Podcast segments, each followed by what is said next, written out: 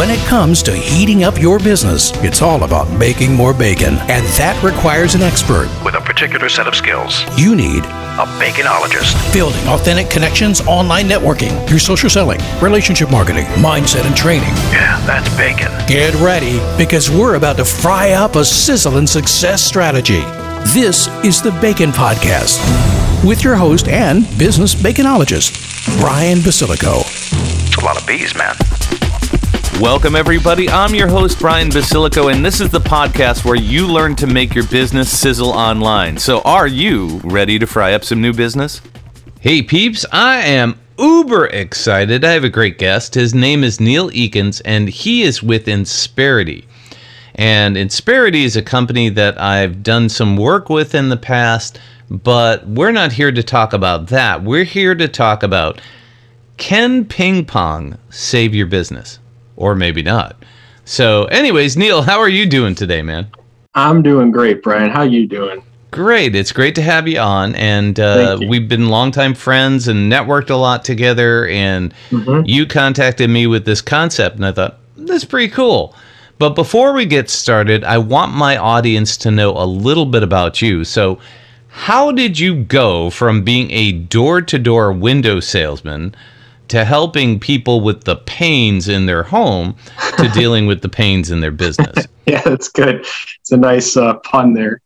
When I was about 19 or 20, I was uh, selling doors or selling windows door to door, and I was driving to different states and to, you know, crazy, sketchy neighborhoods, just looking for uh, houses that, you know, had broken windows or outdated windows and had some very interesting uh, situations out there but yeah, I did that for a summer, and then after that, uh, you know, started my way in corporate, and eventually Insperity recruited me, and you know, it's been great ever since. Awesome. So let's dig into our topic today about ping pong, which I know we'll get to the end, but.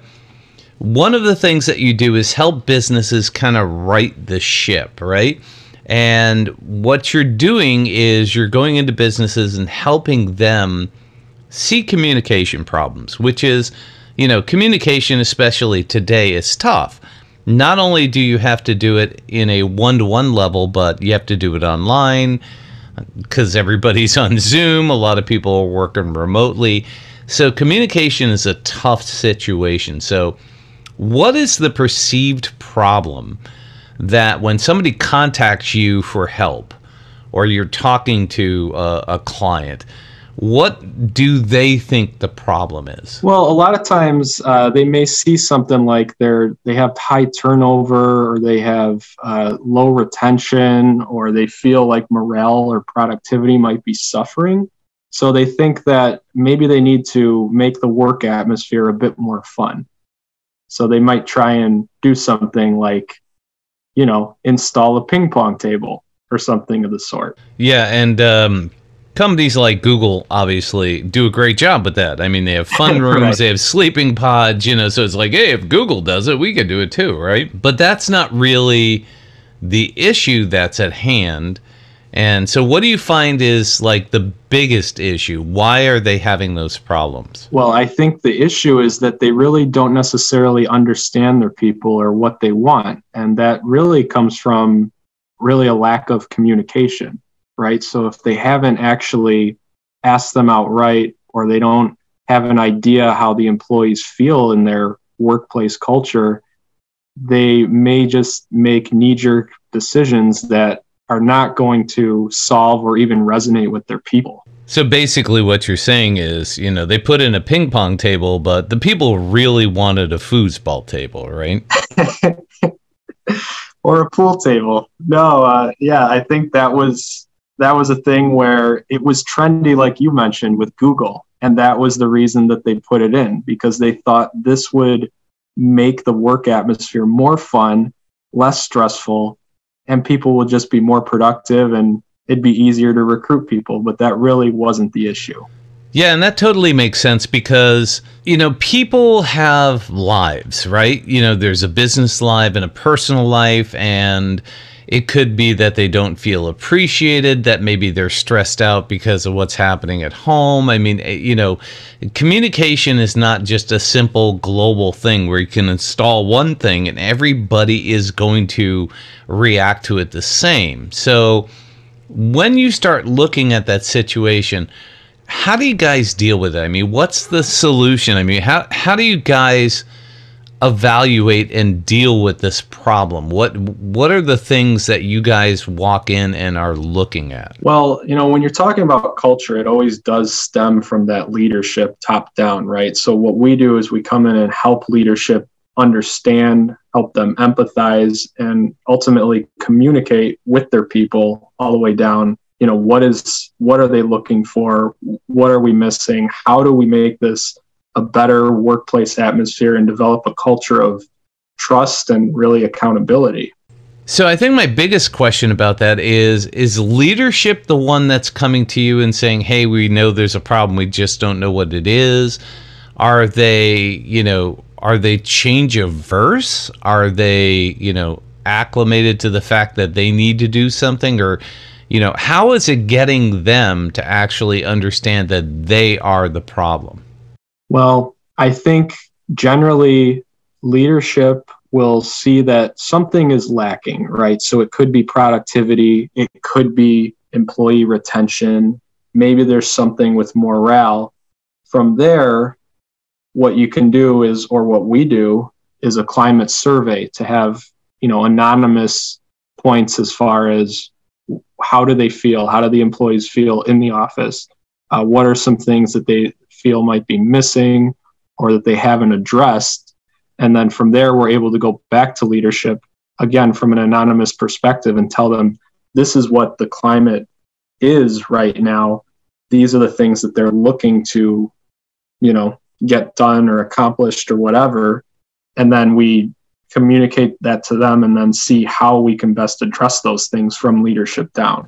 Okay, so now you have the data from the employees as to what's bugging them for all practical purposes mm-hmm. and you have leadership at least seeing that and buying into it hopefully at this point because you know obviously you can't do anything if they're not going to let you or ask you to so, what's the process? What are the things that you do next? How do you get leadership and employees aligned in a way that's going to start to solve the problem and create success? Well, we can get pretty creative, but uh, I would say, you know, staff evaluation or personality evaluation.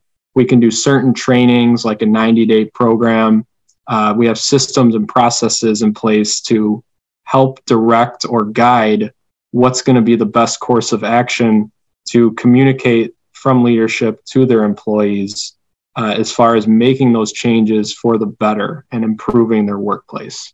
So let's break it down to an outcome. Let's give our audience, you know, show us an example of a company that had a problem and then how did the ping pong table not solve what it is that they were trying to achieve? Sure. So again, there was a, a lack of morale or, or, productivity in the workplace. And because there were some trendy things like with Google or other Silicon Valley places where they were installing, you know, pool tables, this employer decided he would put a ping pong table to make it more fun and attract people, you know, around the office. And what ended up happening is when we got everyone's viewpoint on it, not only did they not care or not want it, but it actually had a negative effect because it was really a reminder that leadership wasn't trying to make a, a, real attempt at solving these issues. So they weren't really listening to anyone. So what happened is it was actually making it worse off.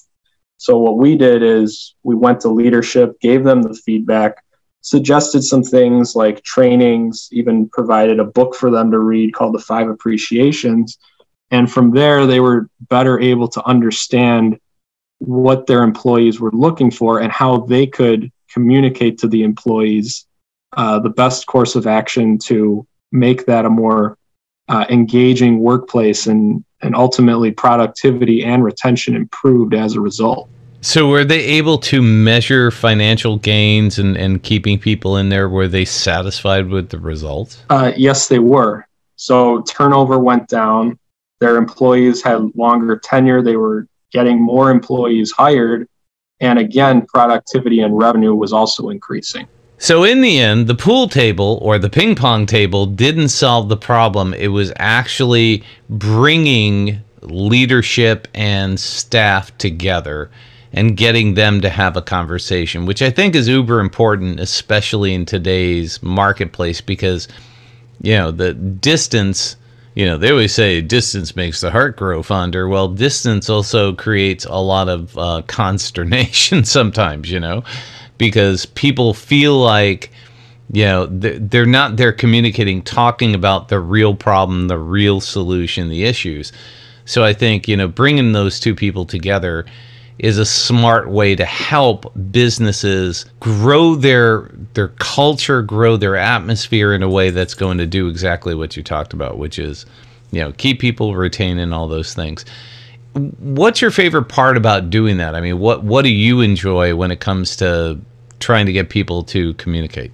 Well, I think the best part is a lot of what we do is we work with small businesses and small business is like 80% of all the businesses out there right? So when we can have an impact within that organization that ultimately is impacting their families because now they're they're happier at work.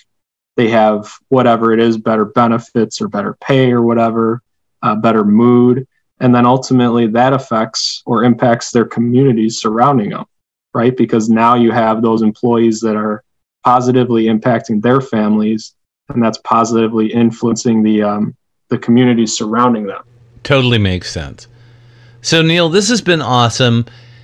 If people want to get a hold of you, what's the best way for them to do that? Well, they could first check out my LinkedIn. So again, that's Neil Ekins, E K I N S. And uh, outside of that, I also do have an Instagram and a TikTok. cool. Do you do any funky dances? Uh, not yet, but I probably should. I'm trying to figure out what's the best way to get a good following. Yeah, here. just do do a few funky dances, and I'll come check it out and reshare them. Okay. All right, for sure. Thanks a lot, Brian. no problem. Well, Neil, thanks for coming on, dropping some sizzle and hot bacon knowledge bombs on my peeps. I appreciate you, man. I look forward to seeing you again soon, and. Uh, Take care, bud. Thanks for coming on. All right. Thanks, Brian. Always a pleasure. Thank you for letting us sprinkle some bacon bits into your brains. Want some more? Learn more about this podcast and our guest experts at baconpodcast.com. Have questions? Send them to Ask Brian at baconpodcast.com. Until next time, keep sizzling. And remember, it's all about the bacon.